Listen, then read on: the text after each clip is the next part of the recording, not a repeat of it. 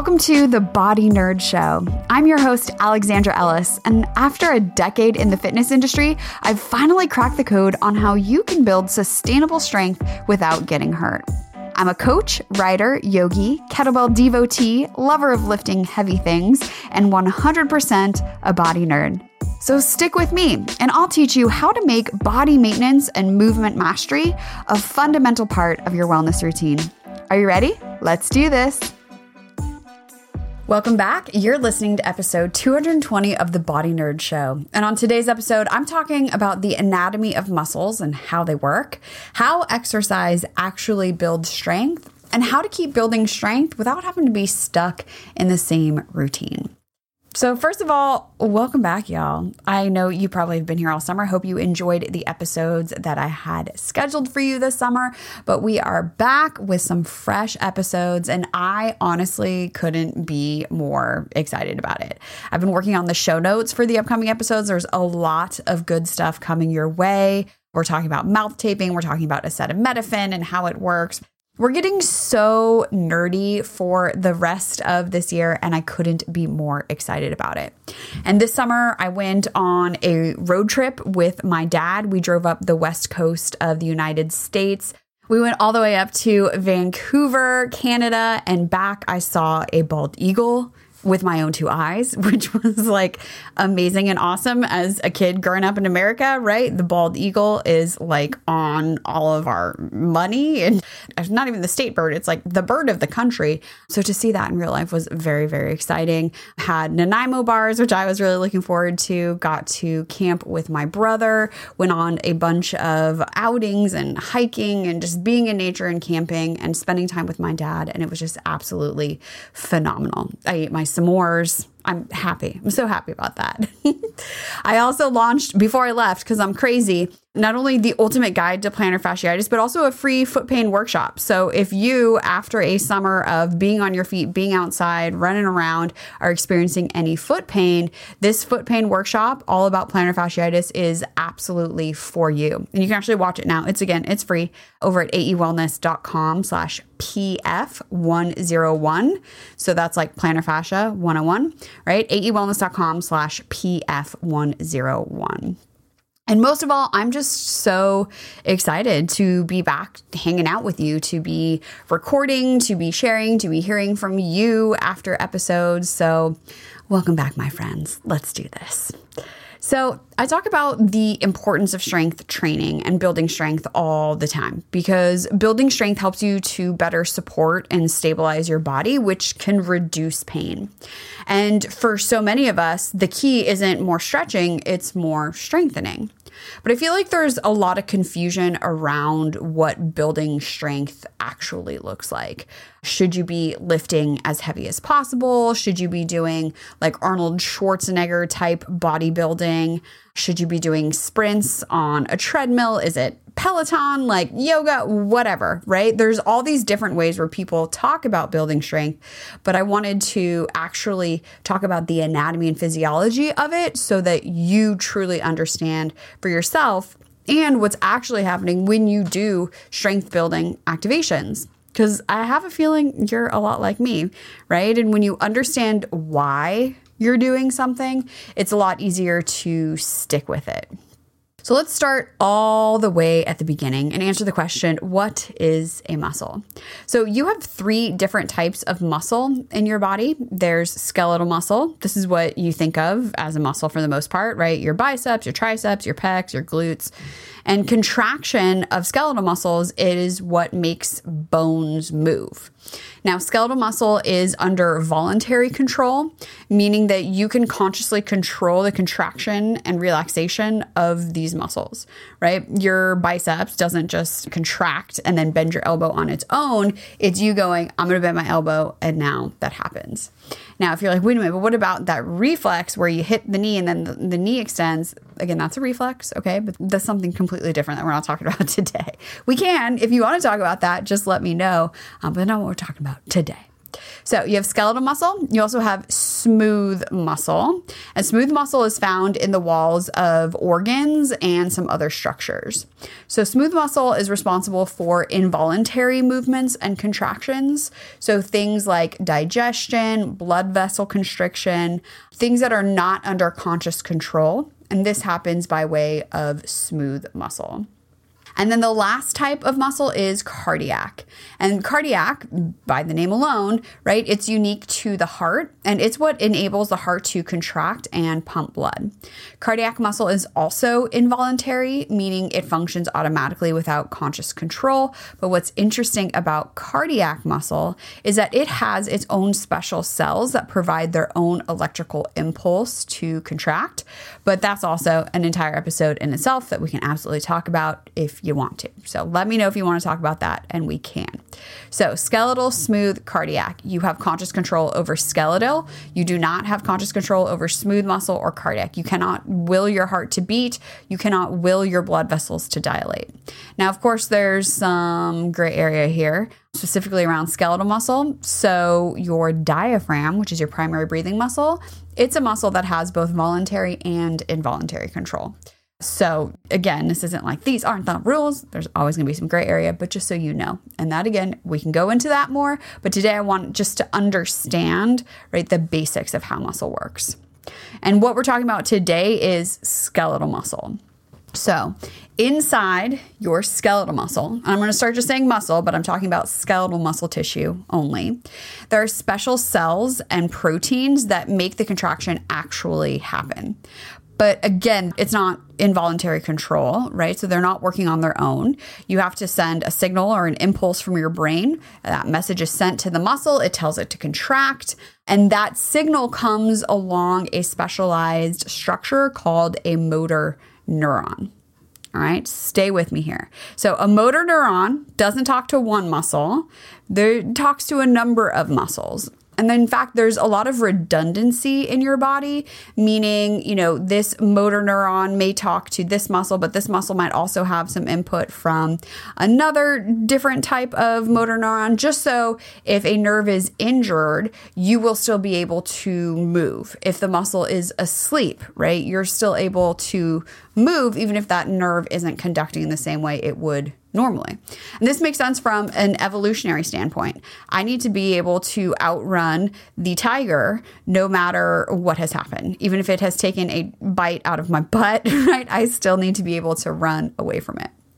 So, the motor neuron doesn't talk to one single muscle, it talks to a small group of muscle cells. So, not the entire quadricep, not the entire biceps, but one small area of the muscle. And this is called a motor unit. Okay? Again, just stay with me here. so, when you contract something, your brain goes, Hey, I need to recruit X number of motor units to be able to pick this item up.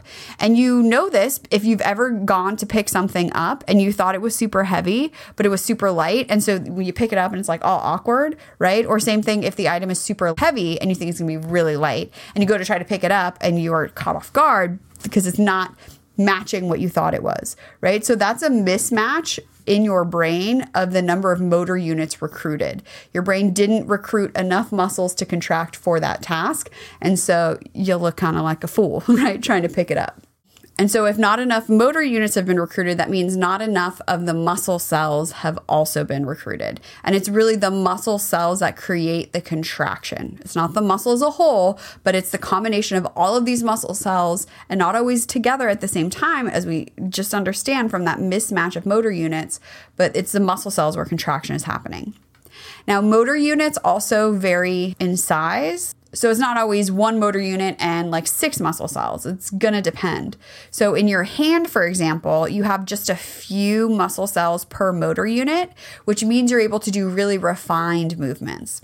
Versus your glutes, right, in the buttocks, you might have more muscle fibers per motor unit because you don't need to be able to twerk to Beethoven's ninth we get that, right? And I mentioned that because I've literally seen it happen and I still have no idea how that's possible. This was like a very early, this is probably like a Facebook video 2006.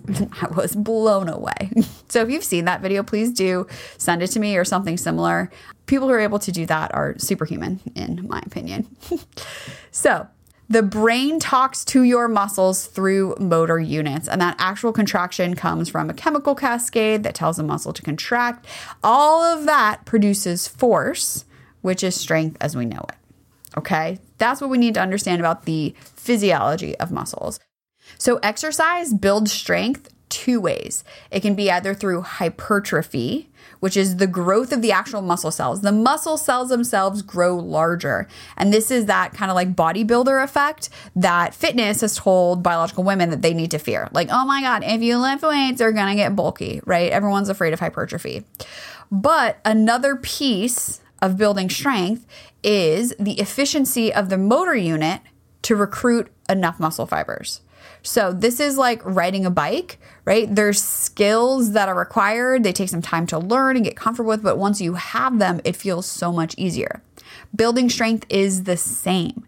This contraction, this generation of force, this contraction efficiency, it's a combination of the ability of the motor units to contract together within a specific muscle right? So again, if my bicep needs to contract and I need to pick up something heavy, my brain has to coordinate the contraction of a bunch of motor units together at the same time so that the whole muscle or more of the muscle cells themselves actually contract and I can pick that thing up let's say you're practicing a bicep curl, right? The same action as elbow curl. And we need the biceps to be working. We need the brachialis muscle to be working, the brachioradialis, the flexors, a bunch of muscles in the forearms as the strength of your bicep curl improves, a big piece of that is simply because your brain has gotten better at getting everyone to fire together at the same time.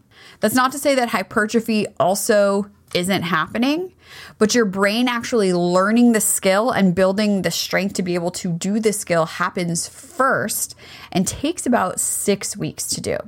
So, if you want hypertrophy, you have to specifically train for hypertrophy. And you won't even see a lot of gains in this department for about eight weeks. The number one question I get within the comments and my DMs and my emails is I have this issue. What should I do for it? And I get when you've tried icing and you've tried stretching and they're not really working, you probably are looking for a simple program that you can do on your own that actually works. And that's exactly why I put together the Mobility Mastery Toolkit. The toolkit includes 30 days of exercises so you know exactly what to do to improve the mobility of your hips, your lower back, your feet, your neck, and your shoulders. Plus, it comes with video demos for every single exercise and a full body mobility workout calendar so you can check it off. And again, you don't have to think about what to do, you just get it done. And with all of those resources, you're just 15 minutes a day from feeling stronger and more flexible. As a Body Nerd Show listener, you can get $20 off when you use the code MASTERY at mobilitytoolkit.co. That's right, use the code MASTERY, M A S T E R Y, at mobilitytoolkit.co. And then keep me posted how it goes.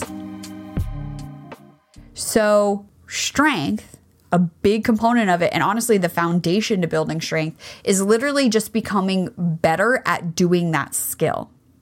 And how do you do that? Well, it's like learning any other skill consistency. So, does that mean that doing the same exercise you learned from your physical therapist four years ago is the answer, right? You're like, I'm just getting better. No, because we also need novelty, right? At some point, your brain and your nervous system have already learned how to do that skill. And this is where you're not actually going to recruit even more motor neurons and more motor units if you don't change things up. Now, I bring this up because I again, let's go back to 2006. Although I think this was like early early 2000s. Do you remember P90X? and how their biggest selling point was about muscle confusion and how muscle confusion helps you to, you know, continue those strength gains. So, based on what we've talked about today already, I hope you can see that muscle confusion not only is not a thing, but if I really truly am trying to build strength in a certain movement, doing a bunch of different stuff all the time isn't going to allow me to do that because you're not able to build up that consistency. And remember, this takes about six weeks to happen. It doesn't happen super, super fast.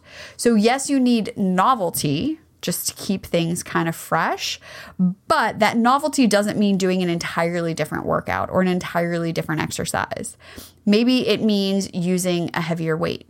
Maybe it means working on a less stable surface. So, if you have been doing it on hardwood or a solid floor, maybe you try it on carpet, maybe you try it on a wobbly board or a cushion or something like that. I'm thinking specifically for like foot and lower leg ankle things to make things harder. Maybe it's changing foot or hand position, right? Bring your hands closer together, further apart, your feet closer together, further apart, standing in a split stance, right? These are all ways I can continue to practice the same movement with some variations to continue to build the skill of strength while I also continue to work on hypertrophy, right? I'm not going to have hypertrophy happen unless I'm consciously making an effort to get bulky like Arnold. I always think of Arnold. And honestly, too, I bring this up because as I was in my degree studies and learning about exercise biology and, you know, learning about working out, like you do think, oh, well, if I work out, aren't I going to get like super, super huge? Only if you are training to get super, super huge, right? For the most part, you're just continuing to practice that movement to get better at that movement and to keep things fresh, changing things up slightly. So let's take the hip hinge or deadlift, for example, right? Standing and then you bend over from just your hips, not your lower back. That's a hip hinge. That's the basic movement. We start there. And then you're like, ooh, I can do this. It feels a little bit easy. Okay, awesome. Let's add some weight. And as that weight becomes easy, you could add more weight. Or if you're like, well, I'm at home, I only have so much weight, well, then let's change what we're standing on. Maybe instead of standing on both feet, you stand split stance with one foot in front of the other. Maybe you stand with your feet right next to one another, but on one foot, you're up on your toes just to change stuff up. Maybe you stand on a wobbly surface like a cushion, right? All of these changes are going to make things more or less difficult, but the underlying movement of the hip hinge stays the same. So, this is what I'm talking about of bringing novelty into your strength training, but then continuing to be consistent with it so that you can build the skill of strength. And this is something that we talk about in Movement Mavens and in mobility assessments with clients all the time, right? Is how to make any exercise easier or harder based on where you're at right now. It's not necessarily a modification, it's just fitting the exercise, the movement to you rather than the other way around. This is also why in Movement Mavens we focus on the big three the squat, the hip hinge, and the overhead reach. Because if you know how to do these movements and you have the strength and coordination to do them well, you're really set up for any workout class, any style of workout, um, really just moving about your life and day without worrying about getting hurt. And it's when you understand how strength happens, like we've talked about today, it's making those little tweaks. That's how you're going to continue to make progress. Not doing a bunch of different stuff so that you have that muscle confusion. I hate that term so much, right? Not doing the same thing forever and ever, but having a strategic plan in place so that you can get stronger safely while also getting out of pain. And it's not nearly as difficult as it might seem. I hope I have kind of made it sound a lot easier today. That was honestly my goal. And actually, if you are curious about this and you want to come see what we're up to inside Movement Mavens, we are having an open house. It's happening September 19th, 2023. So this is coming up pretty soon at 4:30 p.m. It's a Tuesday afternoon.